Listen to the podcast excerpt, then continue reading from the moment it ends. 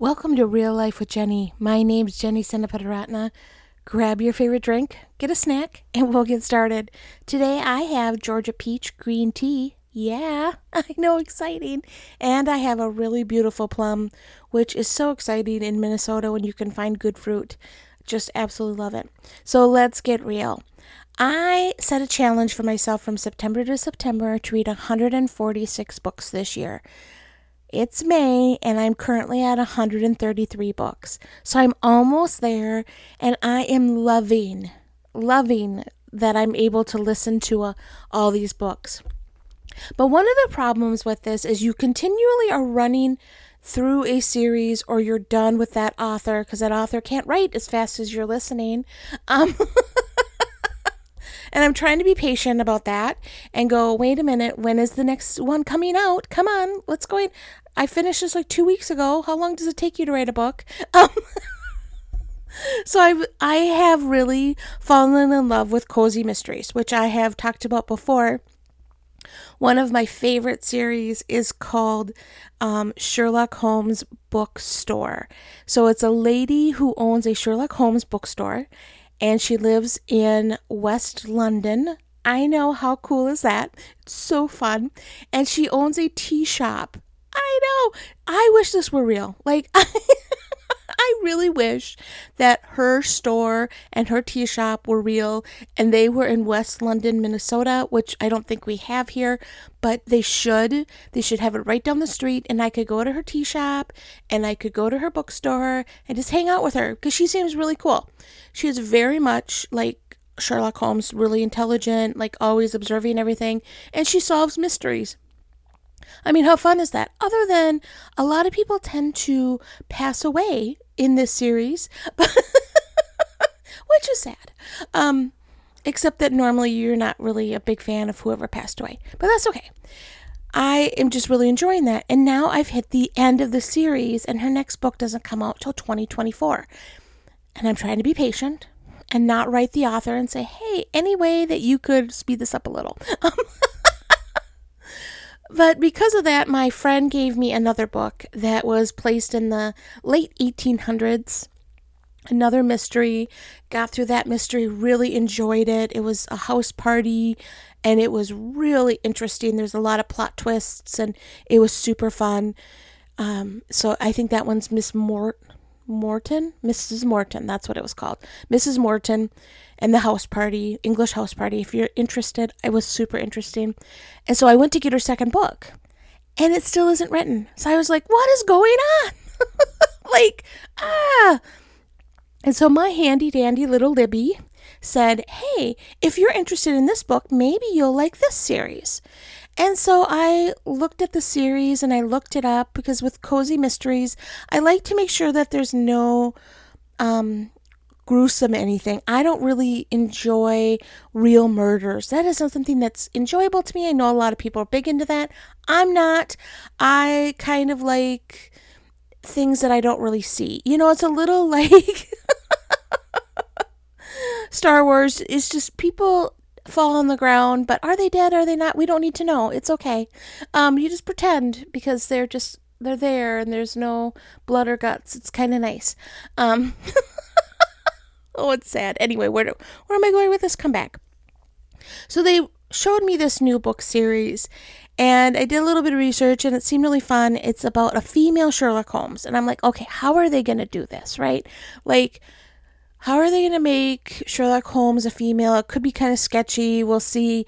And so I started reading the book, and it's about this young lady named Charlotte who is very observant, very intelligent, great at solving riddles, great at solving, you know, um, looking at people and being able to tell you exactly what's gone on in their lives, you know, just like Sherlock Holmes.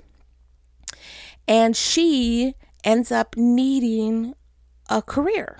But she's a woman. So you have a couple options in the early 1900s, and there are not very many options, especially when you're a woman of means. You can become a companion. That is about all you can really do. I mean, there's a couple, like a governess or whatever. And you're like, Jenny, where are you going? It doesn't matter. Um, she becomes a companion to a lady named Mrs. Watson. I know. Now, those who are Sherlock Holmes fans are just like, okay, Jenny, where's this going? But sure, the, Mrs. Watson discovers how smart Charlotte is. And so they start putting advertisements in the paper saying Sherlock Holmes will solve your mystery for you and they have a fake person that doesn't actually exist. And no one ever meets because he is not available ever. But they meet with charlotte. They tell them their story what they need done and she solves the crime. And sherlock holmes the fake person gets all of the credit. In fact her sister starts writing down these stories and puts them in the newspaper and that's how he becomes famous, right? So it's kind of this whole like really what happened kind of thing and it's actually Charlotte doing all the work. And I've been reading this series. I'm actually in book number 2 and I'm really enjoying it. I'm going a little bit slower with it than normal because there's a lot of details that you kind of have to catch and I'm I have to go back and go, "Wait, wait, what happened there?" Um I'm not sure I just I cannot figure out what code and why that's that code. Anyway, and I started thinking about this whole world that she's living in, and it's fake. It's really a fake world. Um, nobody knows that she's actually doing the work. Nobody um, knows that she's, you know, she's not getting any credit for it. Um, she is getting the money, but, you know, kind of gone, going in the opposite direction. And her fake person that she's made up is someone that's getting all the credit. And I started thinking about us today in my own life and how so often I am afraid for people to see the real me. I am afraid for them to see the passions and the things that I love because what if it doesn't fit the right mold, right?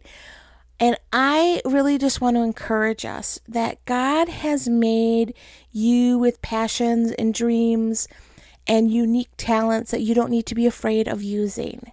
You don't need to be afraid of using the talents and the giftings that God's given you, even though maybe it doesn't necessarily um, seem like it should come from you because you're maybe quiet and people are like, oh, they don't talk. But boy, can, when you get up in front of people to lead worship, you are passionate and you love it and you just would never be asked to be on the worship team so you need to go and step out and do that. You know, I remember when I started teaching girls, and I was not the person that they were going to choose. I just knew that I, I was not qualified for the job to teach little girls about Jesus. That that's just was not a qualification, but God knew that it would become a passion of mine to be in front of people and that I love being in front of a crowd. I don't like being in a crowd. Isn't that so funny? I hate being in a crowd. It makes me super anxious. I really don't like women's events, like, because it makes me super nervous. And I, my anxiety just gets super high. But God knew that I would love being in front of people. And I had to step out into that and use that talent. And now I know that it's my talent and that I just absolutely love being in front of women and being in front of churches. And that is just something that just brings me extreme joy. So you may have something that maybe not everybody sees, right? That you have a secret craft that nobody knows about or you have a secret talent like singing or speaking, or you're really great with kids and you don't have kids, right? Isn't that funny how God does that? Like you are super good with being with other people's kids and you haven't been gifted with them yet it's okay to step into that space and go, you know what, I can do this. I can be talented at this and I can be really good at this.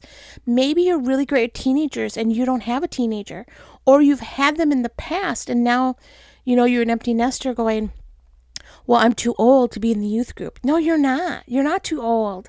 It is now that's who we need. We need you to come in and just love on our teenagers because they need it, right? They definitely need it. So I am just encouraging you to step out into places that maybe you have to go and say, hey, can I try this? right? Can I step in and see what talents I might have? I know that when I started um, listening to books, when I was in my 20s, my husband actually was like, Hey, why don't you listen to books? It used to be on cassette tapes. I know, I've now aged myself. Isn't that crazy? I actually listened to The Lord of the Rings and The Hobbit on cassette tapes. And it was life changing for me, but I never thought in a million years I'd be a book reader. It just never dawned on me because it wasn't something that was in my skill set, right? It wasn't something that I was supposed to be able to do because I'm dyslexic. And I still thought this is important enough to me that I'm going to step into this place and try to figure out how to creatively figure out how to do it. And I'm asking you as right now you're kind of thinking about something that you've always wanted to do, that you've been afraid to do, to step out into that. Let's go for it. Find a creative way to go after that dream that God's given you and that talent that God's given you and not worry about the things that you've learned up till now right you're not a reader you're dyslexic you're never going to be someone that uh, that gets to go into all these worlds that people talk about and you know you hear all these really cool things about readers live a hundred thousand lives because they you know read everybody else's world and all the things you can learn and grow with. And i was like i can't do any of that because i'm not a reader and i can never be a reader because i'm dyslexic. And then i found a way right? And now i'm at 133 books this year and loving every minute of every book I get to read. Well, there's been a couple that have been sketchy, but we'll talk about those on another podcast. So go for it. Try to find a creative way to make that dream work for you. So you're a female who's super intelligent and can solve crime, and you are in a man's world and can't do that. Make up someone and do the job anyway, right? Be creative. Think of ways to make what God has given you, your talents and your dreams, and go for it. That's my encouragement this week. Go for it. Well, that's all I have for you this week. I just pray that you get some creative ideas on how to go after the dreams God's given you. You can find me on Real Life with Jenny on Instagram, Facebook, and BeReal. You can also find me at christconnection.cc slash Jen all of my info is there. I would love to come out to your church or your women's event or your women's conference and just share some things that God has on my heart for your group. Um, contact me. We can kind of talk about it. But I've got some openings for the fall and for Christmas of 2023. So um, contact me if you have any questions. This week, let's go for it. Let's go after. Let's think creatively about how to use God's gifts and talents that He's given you. Have a great week.